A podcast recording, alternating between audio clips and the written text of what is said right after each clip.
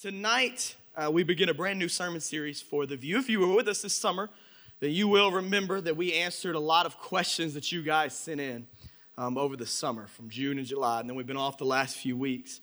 Uh, but for the fall, we're beginning a brand new sermon series, and it's titled Be a Blessing. And you see it on the shirts, which the shirt colors are adorable, very fall, even though the weather is not fall. We are celebrating fall. Amen. Pumpkin spice lattes are almost back. Just got to give it time. I have no idea when they come back, but I know they are. Are they back?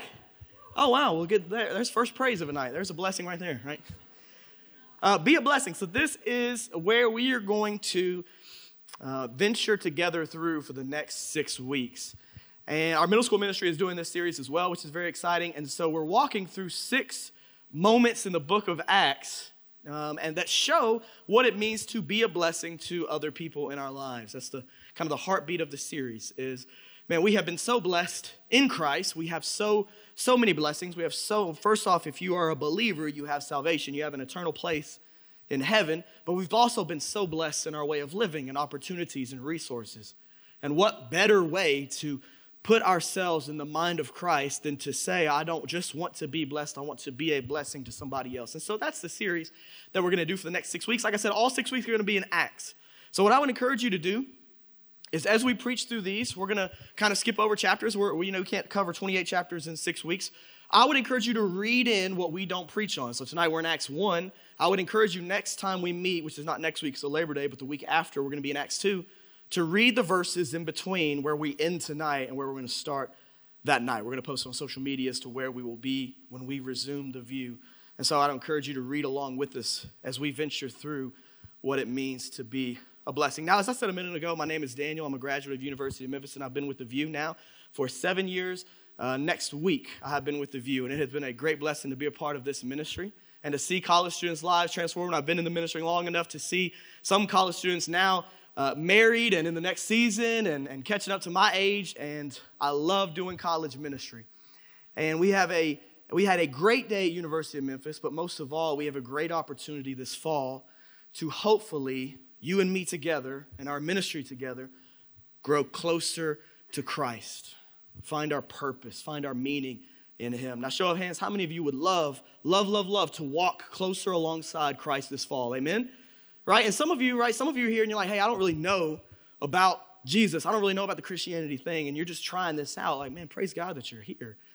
But I want to tell you, we're going to talk a lot about testimonies tonight, that there is none who can save you and transform your life like Jesus Christ. Can I get an amen? Amen. So let me give you the title for tonight. So we're going to be in Acts 1. The title of the first sermon is Be a Witness. Be a Witness. It seems that everybody in our culture today, in 2023, wants to be blessed. We desire to be blessed. If you keep up with social media, if you follow trends, if you follow what's popular, you'll see very much that that our generation, your generation and mine, millennials and Gen Z, we want to be blessed. How do we want to be blessed? We want to have lives that thrive physically. We want good health. We don't want to endure sickness. We don't want things like that to mess up our lives. We want to be blessed physically. Not just that, we want to be blessed emotionally. Right? Our generation, your generation and mine, is, is so desperate to escape this sadness or this brokenness that we see around us. We want to be blessed emotionally. Not only that, but our generation wants to be blessed relationally. We don't just want one or two friends, we want a lot of friends. And we want them to admire and adore us if we're honest, right? We're going to be honest in church tonight. Like, we want people to think very highly of us. We want to be accepted and we want to have approval from people. We want to be loved. And then, and if we're really be honest, we want to be blessed financially. I mean, that's why a lot of us do school or work, right? We're building towards something.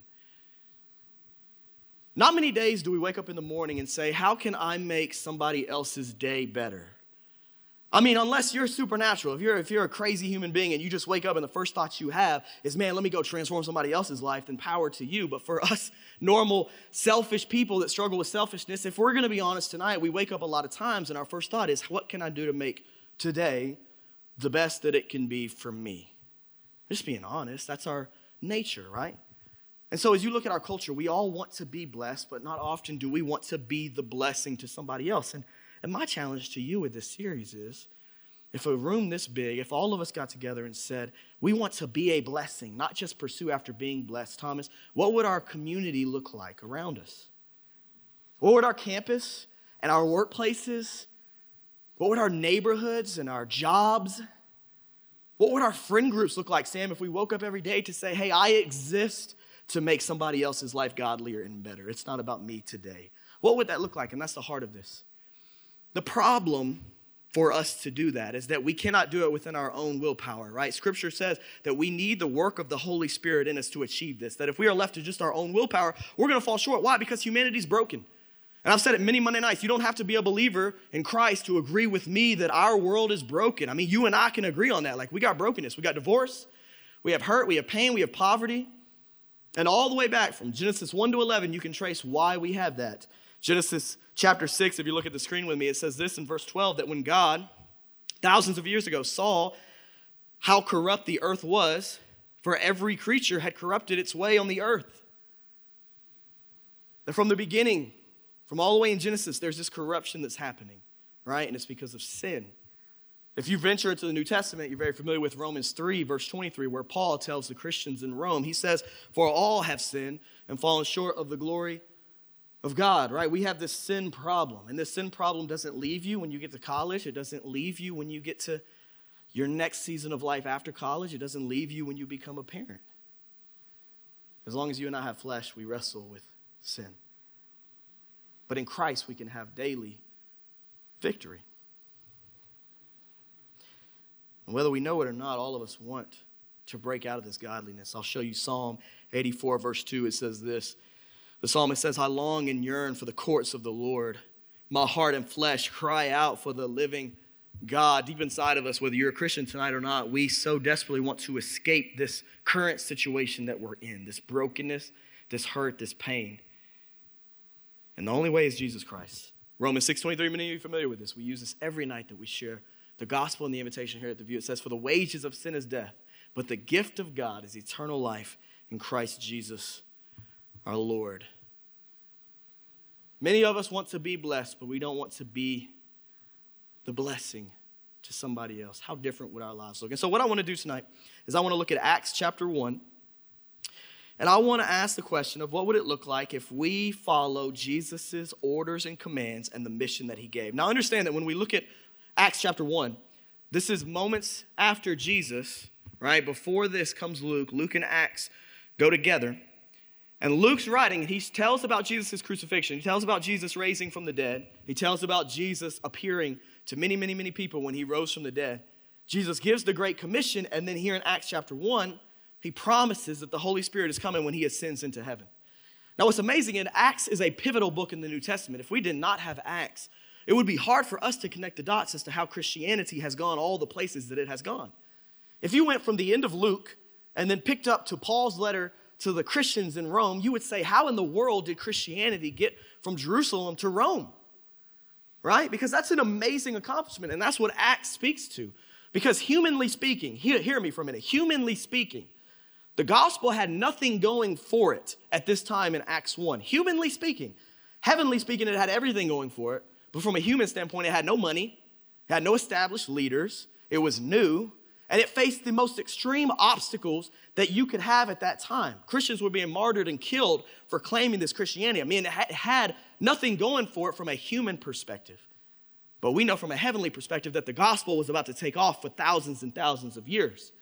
So when you read Acts, you see how Paul and the gospel itself makes its way to Rome, and then how the gospel of Jesus Christ 2,000 years later has made it to you in America in 2023. So this book that we're about to walk through is crucial for the early church. And I hope that you wouldn't fall in love with the early church as many Christians do. I hope that you would look at it and fall in love with Jesus Christ. Because we have an opportunity to be just as united, just as filled with the Holy Spirit today as they did in Acts. So look with me, if you will. Let's look at Acts chapter 1. And we're going to start in verse 4 tonight. Acts chapter 1, verse 4 says this while, while he was with them, that being Jesus, he commanded them not to leave Jerusalem, but to wait for the Father's promise, which he said, You have heard me speak about. For John baptized with water, but you will be baptized with the Holy Spirit in a few days. So when they had come together, they asked him, Lord, are you restoring the kingdom to Israel at this time? Was his full reign about to happen? Is the question they ask. And Jesus says this He said, It is not for you to know times or periods that the Father has set by his own authority. And then here's verse 8. Crucial, crucial verse right here in Acts chapter 1, right? Here it is. This is what Jesus says. You can trace this all through the Gospels that leading to him to this statement. But you will receive. Everybody say receive. Receive. What does that mean? You have to take and accept, not create power, but you must receive power. Man, that's a that's a relief. That's a relief that you and I don't have to come up with the power to do something special. We receive it from Jesus and He does it through us. Man, that's a relief. If you have not taken a breath of relief today, man, please take one now. Feels good, doesn't it? You ain't got to create the power. You receive the power from the Holy Spirit. Jesus says you will receive power when when you build your name up? No. When you build your career up? No. When you build the early church up? No. He says, You will receive power when the Holy Spirit has come upon you. When you receive the Holy Spirit, all of a sudden, limitations that you once had from an earthly perspective are now taken off the table, and you have the opportunity to be used by a God who is outside of time and outside of our creation, yet He cares so much that He is intervening and involved in His creation. He says, You will receive power when the Holy Spirit has come upon you. Now, let me be very clear. Because this is where we stand biblically here at the Vue and at Bellevue. If you have repented of your sins and believed in Jesus Christ in your heart, Romans 10 9 says, if you have confessed with your mouth that Jesus is Lord and believe in your heart God raised him from the dead, you will be saved. You're not, you don't receive the Holy Spirit when you're baptized, you receive the Holy Spirit when your heart is given over to Jesus Christ. You don't receive the Holy Spirit when you start doing works. You receive the Holy Spirit when you cry out in faith that Jesus is your Savior. Your works show that you're saved, they can't make you saved. Baptism can't make you saved. If you confess with your mouth that Jesus is Lord and believe in your heart God raised him from the dead, you will be, you will be saved. You repent and you believe in the name of Jesus and you confess him as that. That's what Scripture says. You receive the Holy Spirit. Everything else is a celebration of what Christ is doing in you. And now there's so much in this verse that we're going to pick apart. Not only will you receive power, college students, not only will you receive the Holy Spirit living inside your heart, which means God's presence dwelling within you, but there's a mission that comes with it. A mission that's lost on a lot of us many days, myself included. Jesus says, You will be my witnesses. Everybody say witness. Witness. You will be my witnesses. And he says it plural. We're so individualistic in our culture today. In Jesus' day, they were very group focused. Your identity did not just come from an individual standpoint, they found their identity in community and in a group. They were very group based. He says, witnesses. There's not just one person for this mission, there's a, there's a kingdom of people for this mission. And he says, You will be my witnesses in Jerusalem and in all Judea and Samaria and ultimately to the ends of the earth. He goes on to say this. After he said this, he was taken up as they were watching, and a cloud took him out of their sight. Verse 10 While he was going, they were gazing into heaven, and suddenly two men in white clothes stood by them. They said, Men of Galilee, why do you stand looking up into heaven? This same Jesus who has been taken from you into heaven will come in the same way that you have seen him going into heaven. Jesus is coming back. Amen.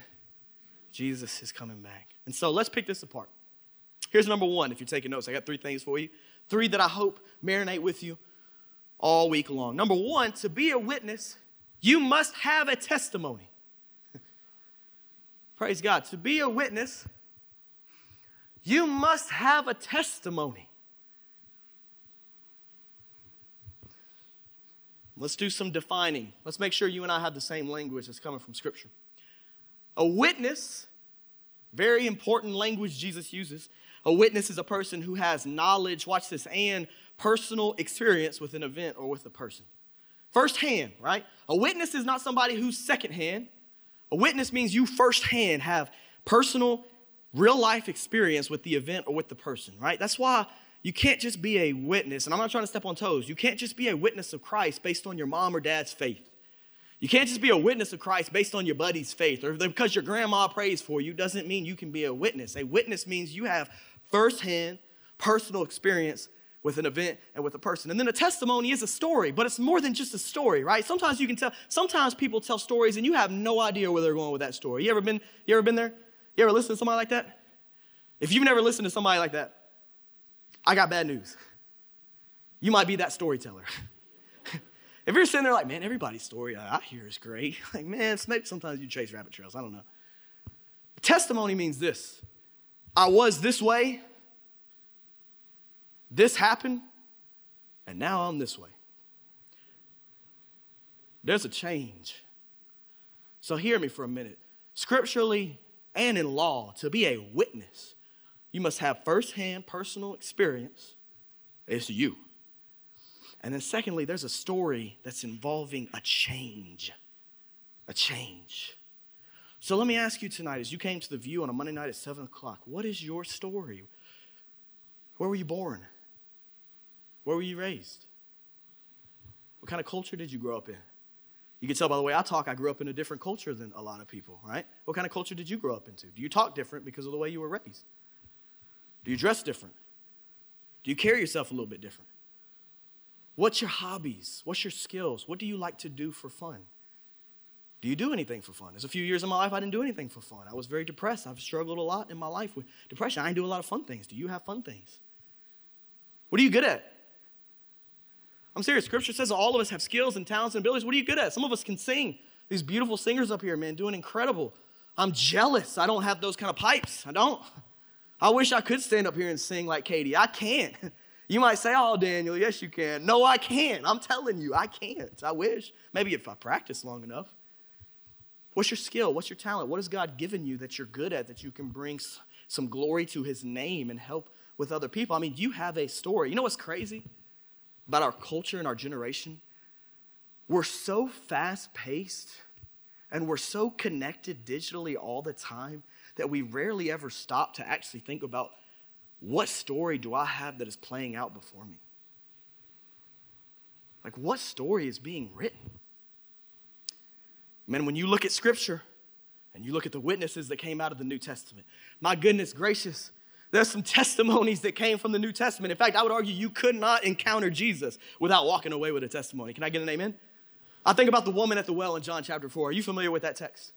Come on, man. If you're not, then you can be. But tell me, uh, the woman at the well, she meets Jesus. He takes the long way. She's Samaritan, so the Jews don't talk to Samaritans. A racial and cultural barrier is broken by Jesus. He tells her her sin, and then he points her to living water, right? He's like, hey, you're thirsty, and there's water here, but if you knew me, you would never thirst again.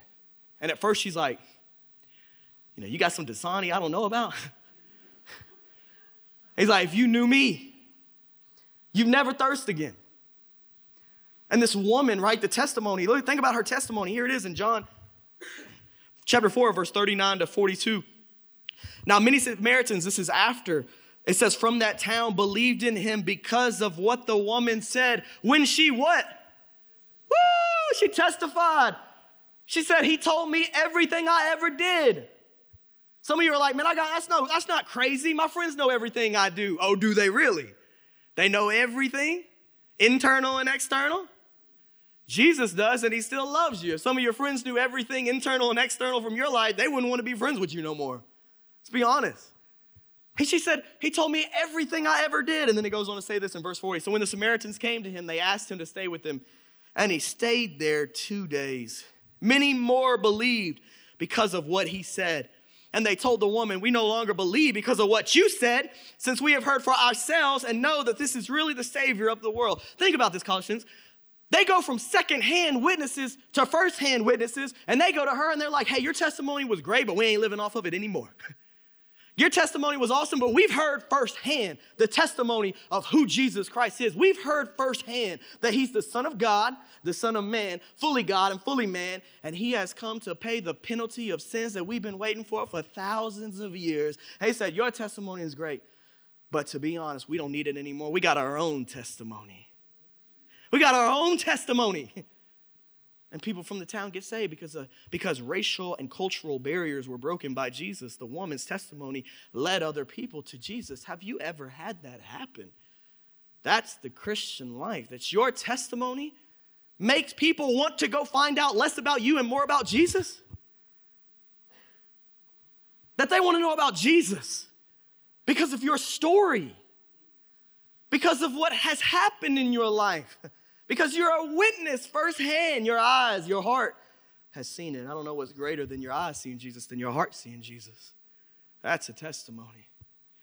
Oh, and they told the woman, We no longer believe because of what you said, since we heard for ourselves and know that he's the Savior of the world. I think about the man who was born blind and healed by Jesus. Do you know that one? In John chapter 9, this man's been blind his whole life, comes in contact with Jesus. He rubs mud on his eyes. He opens his eyes. The first thing he sees is the face of Jesus. His sight is restored. I mean, can you imagine? Can you imagine not being able to see your whole life and then your eyes being open because a Middle Eastern Jewish rabbi came by and took the time enough to see you and be a blessing and do a miracle for you? You talk about walking away with a testimony. This brother, they're questioning him. They're claiming he's with him. They're claiming all kind of things at him. They're, they're cursing him and they're wanting to kill him and they want to know where Jesus is. And this man, he says this, John 9, verse 25. He said, he answered, whether or not he's a sinner, I don't know. One thing I do know, I was blind and now I can see. What a testimony. I once was blind, but now I see. College students, is that your story tonight? I'm serious. Only you know where you were born, where you were raised, the kind of culture you were in, your skills and talents. And ultimately, only you know if you have a testimony. Because your life is testifying to something. Hey, at the end of the day, your life is pointing to something, whether you want it to or not. Your life is telling a testimony. Your life is testifying to something. For some of us in this room, if we're honest tonight, our testimony is not pointing people to God. Our testimony is pointing people to the world right now. For some of us in here, we haven't encountered Jesus enough to have that change. We still want the world. If somebody was to watch our story played out, they'd say, Man, they loved money. Oh, that part, they loved money. They were all about the gains and securing the bag. They loved money. They wanted all the money they could get. There's some of us in here who are, our, te- our story, our testimony is testifying to other people that once you get married, you've got all the fulfillment in the world. You don't need Jesus. For some of us, our testimony is telling people we want to be married more than we want to know the creator of the heavens and the earth. For some of us, it's alcohol. We can't get away from the bottle. For some of us, it's marijuana. We can't get away from smoking weed. For some of us, it's jealousy and it's bad friendships and it's just rotten community that we're stuck in and we can't get out of it. And we long for something more. We all have pain that we hold on to. We have hurt that we hold. We have trauma we endure and it shapes us. And if you're not careful, what you go through can point your eyes and your story to the world and not to Jesus. And man, I don't say that to call you out. I say that because as Christians in the room, what's my life testifying to? Man, sometimes my life as a Christian is testifying that I think Jesus is a great role model, but I don't really believe he's God because I don't obey him 24 7 the way I should. You been there with me? You there yet? Or you got the obedience 24 7 down? You might be better than I am. Sometimes my life testifies to fear more than faith. Man, is there any Christians in here who would say, yeah, sometimes my life is testifying more to fear than faith? Yeah, I'm not alone. There's sometimes I know God is telling me to get out of my comfort zone and do something for Him, but I'm so afraid I choose fear over faith. And I'm not the only one in the room. it's not just lost people whose lives are testifying to the world. Sometimes it's believers who just need a little bit of faith that God's going to be faithful in the end if we just hold on to Him when all seems gray and all seems dark. What's your story? What's your life testifying to tonight? What kind of testimony do you have? Because here's the amazing thing, all right? First off, if you're a Christian, man, God uses normal, ordinary people, which we all are in this room, to do extraordinary things that when you start putting your faith on the table, God can turn it into a miracle. I want to I want to ask you, what could God do if he got a hold of your heart? What could God do if he got a hold of your life? What could God do if you sold out and you said, "Hey, my whole life's on the table. God, do with my finances what you what you want. I trust you." because you're big enough. God, do with my relationships and my friendships what you want. God, do with my career. God, take my summers, send me in the world where you want to send me as a missionary. I might be scared, but I'll go. What would he, what, what could God do if he got a hold of you? And started changing your testimony a little bit. All of a sudden, people would be like, you know, I, I used to know Tanner, and man, he used to be afraid all the time. And then all of a sudden, he got serious about God and he started stepping out in the faith. I've seen Tanner do some crazy things for the Lord I never thought I'd see him do. He's talking to people, he's witnessing to people, he's loving his coworkers. And man, somebody's gonna see Tanner get serious about God and say, man, I wanna get serious about God too. I think about all the time how if I just take the time to pray for somebody when they ask me to, right then, not the whole, hey, I'll pray for you later, but like if I just stop and pray for that person right now, would that inspire them to go pray for somebody right after that? And all of a sudden I realized, man, it's not rocket science for my life to testify that prayer is powerful. I just got to pray. And I just got to start now, not tomorrow. I got to start being a witness, not tomorrow, today. I got to start talking about Jesus. I got to start sharing this story that God's given me. And He's given you one too. Are you willing to share it? You know that people want to hear your story? They want to hear what God's doing in your life. They want to know, man, where were you? What changed? Where's God taking you? Everybody wants to hear your story. God's going to bring you people who want to hear your story. I haven't shared this in many years. I remember the first time I came to the Vue, man, I was terrified to walk inside the door because I was so socially introverted. I was very quiet. I coached high school basketball, but man, I'm telling you, I was just very, very shy and very shy with Christians because I'll be honest, no offense, I am one now, but man, I, I just could not stand Christians. Listen, I'm just being honest with you. I just thought Christianity was a scam. I thought Christians were rude. And at 21, the last thing I wanted to do was ever label myself a Christian. I hated labels. If you asked me at that time, I would have said, Mark, I would have said, I'm spiritual, I'm not religious. Have you ever heard that? that was me on campus. All right, if you would have talked to me in 2016, I would have said, Man, I'm spiritual, but I'm not very religious. And I remember the first time I came to the Vue, we had a different place and there were buildings. And I was driving back and forth past the door, and I was trying to build up the courage to go inside. I don't know how you are when you go to social settings. I didn't have any friends that were Christians, I didn't have any believers who were friends of mine. So I had to go to this college ministry by myself, and I was sick. My stomach hurt. I brought a Bible from my childhood. It's the only Bible I had. It had a picture of Noah's Ark on the cover. It had questions for kids inside the Bible. It was like, why do you think God loves you? And I'm sitting here reading it at 21. It was like, why do you think man named the animals? I'm like, I don't know. It's kind of cool. Never knew that. and so I've got this Bible, and I'm driving back and forth past the Vue door, and I'm trying to see if anybody is at the help desk. Nobody was outside. This was a different era. This was seven years ago. Nobody was outside, and I, I couldn't tell. I knew there was a help desk. This is how detailed I was about it. I knew there was a help desk.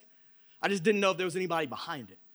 So what I didn't want to do, because it was about 7:30, I didn't want to walk in and do that whole like, where do I sit kind of deal. You know, where do I go? I don't know anybody. And in my mind, I thought as soon as I walk in, they're gonna be like, oh, that's not a Christian. We got one, you know.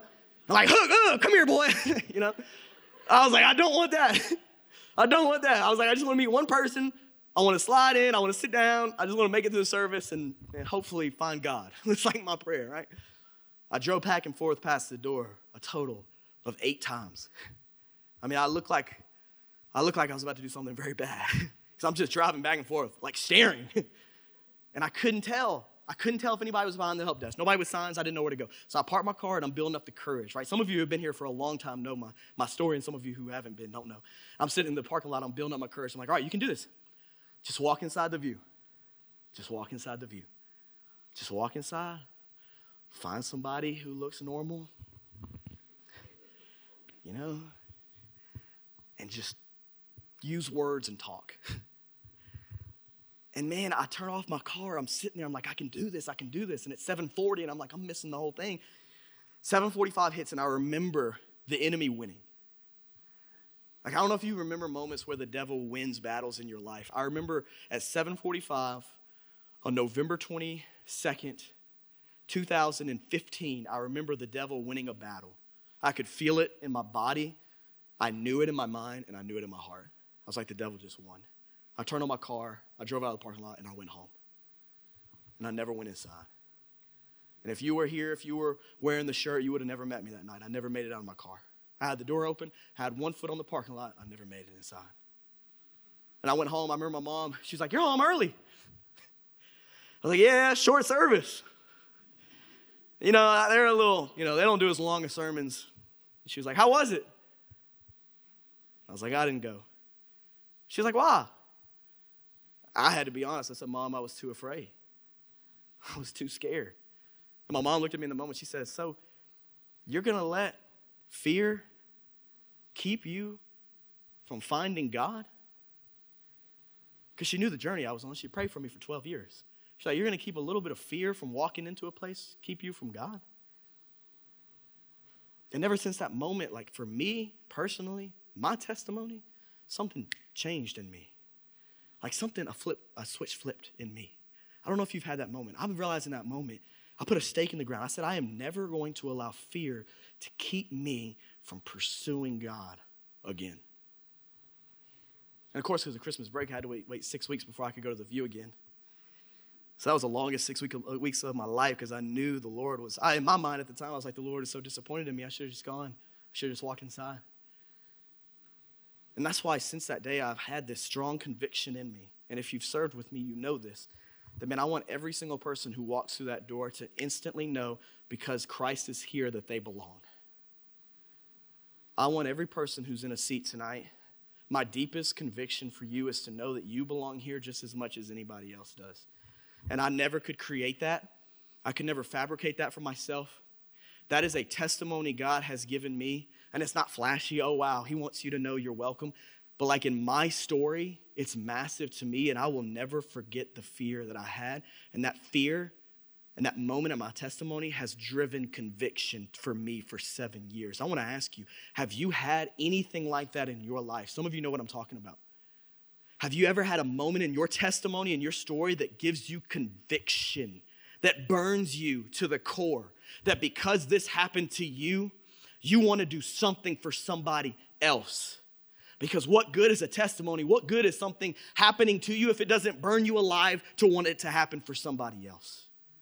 For some of you, you have crazier stories than I do. There's people in here who have testimonies of God saving them from radical things. And you know what? What good though is it if God changes and turns your life completely around if you don't have that desire for other people to experience it?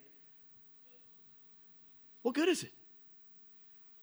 Robbie Gallaty out of Hendersonville said the gospel came to you because it was on its way to somebody else. So, in your testimony, in your story, do you have moments like that that have shaped you? And if they have, do you lean into them? I heard this quote, I want you to write it down. It's from Tony Evans. He said this, and I think it's fantastic. He said, Often our greatest misery becomes our greatest ministry. It's not on the screen. I want you to write that down. That's Tony Evans. That's not me. Often, our greatest misery becomes our greatest ministry. See, for me, I've never forgotten that moment of leaving and the devil winning. And that's the ministry he's given me is to help raise up people who are not 29 years old like me to help others when they come in here feel welcome and feel like they belong and have confidence that they have a place in the kingdom of heaven and they have a place in the local church. What is that for you? What have you gone through in your life? What hardship, what trial, what, va- what mountaintop, what valley? Like, what have you experienced? What is something that you remember in your story changing you to the point where you can say, hey, this misery that I endured is gonna be my greatest ministry? Like for some of you, you have a family that you've come from that loves the Lord and trained you up, discipled you, took care of you.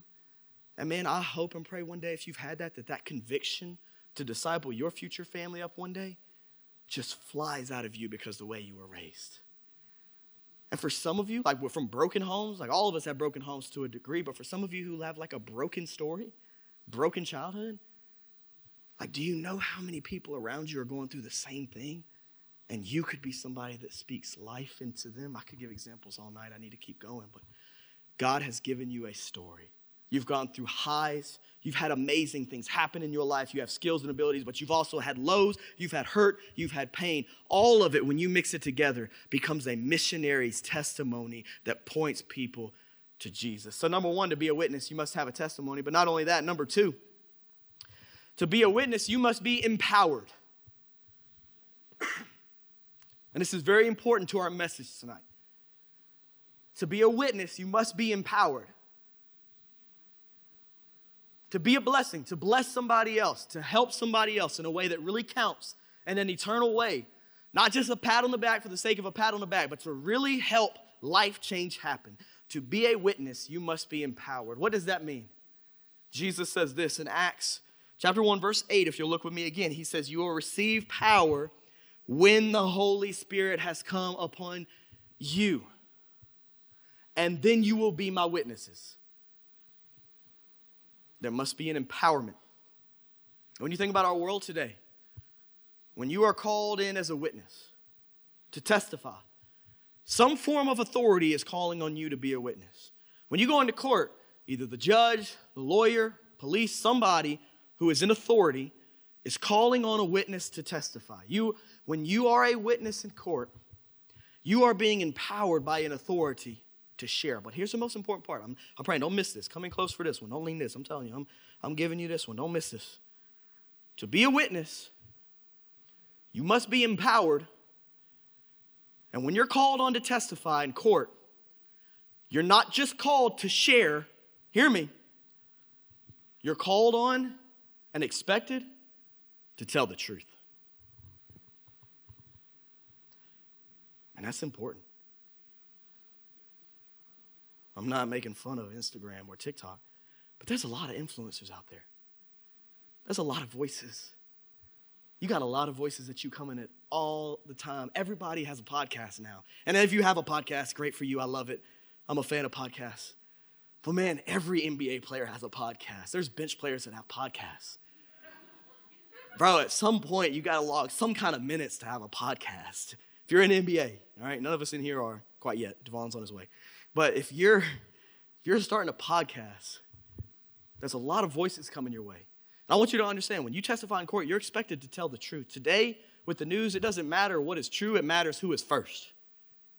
That's how our culture is. It doesn't matter what is true, it matters who is first. And if you're a follower of Jesus to be a witness, you are expected to tell the truth. Now, what does that mean? It means if you're going to go out there and you're going to be a Christian, not an undercover Christian, because there's no such thing as undercover Christians. There can't be in America in 2023. We can't be undercover Christians. If you're going to be a believer and he or she is vocal about their faith, you're going to have to be willing to tell the truth in love. The Bible says this about the truth. It says this in John 8, verse 32. Jesus says, You will know the truth, and the truth will set you free. Paul wrestled with this.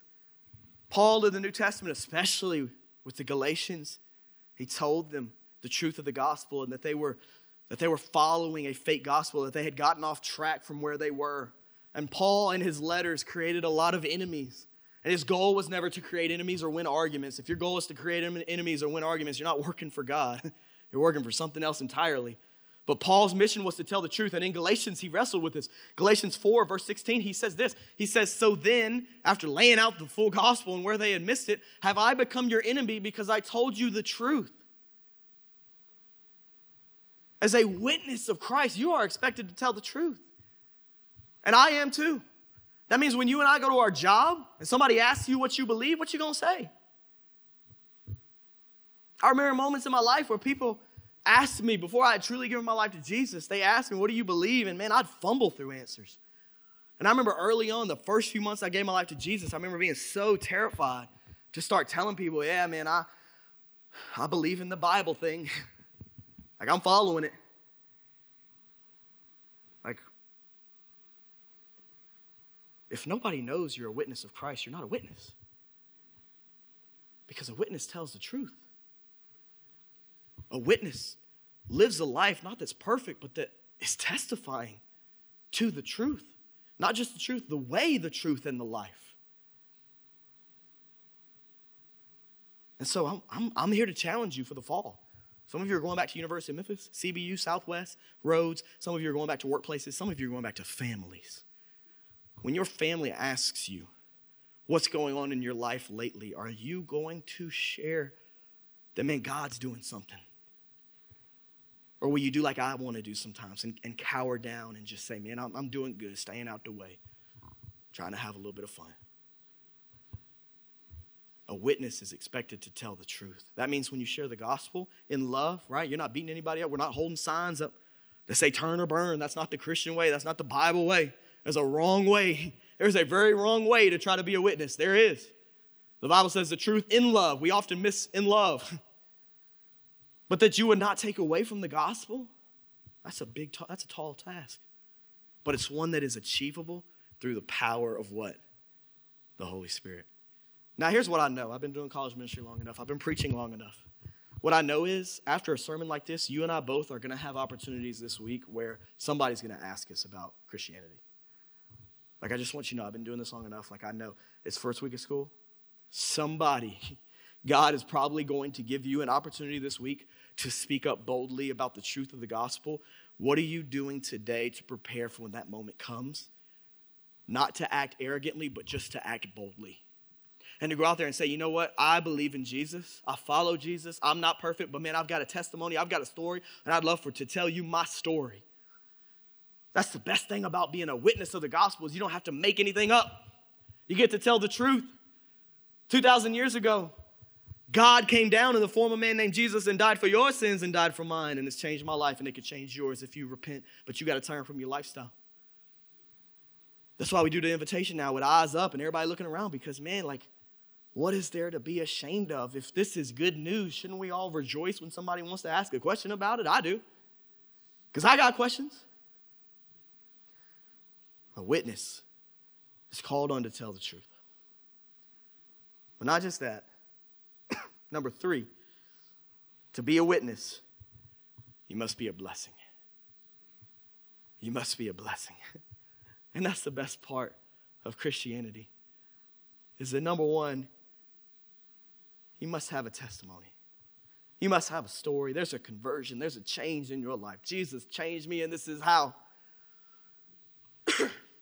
Not just that, but number two, you must be empowered. There is some form of authority, and that authority being the creator of the heavens and the earth, placing you with the chance to be a witness, to testify to the truth. But then, number three, to be a witness, you must be a blessing. What would it look like if you woke up in the morning and you and I put our agendas aside and we put our plan aside, and our goal was to see the other people around us. Do you know how many needs that people have around you every day? Man, has God been good to you? I was very quiet. I'll ask again. We can look for a real response. Has God been good to you? Man, if you and I had the power in our lungs to speak up, isn't that a blessing? I mean, if you are writing with a pen and you can write words down because somebody taught you how to read one day, isn't that a blessing? I mean, let's define blessing for a minute. If, you, if you're going to be a blessing, you better know what it is, and I better know what it is too. If you walked in those doors, isn't that a blessing? If you drove a car tonight here to this building, isn't that a blessing that your car turned on? Because I don't know about you, I've been many places where my car won't turn on. Now, I've never been more thankful to have a whip that can drive than when that car turns on. Because when it don't, you're just out of luck. If you drove here, that's a blessing. Man, the breath that's going into your lungs, has God not been good to you? What about the people that you have in your life? Oh my goodness. Not everybody's perfect.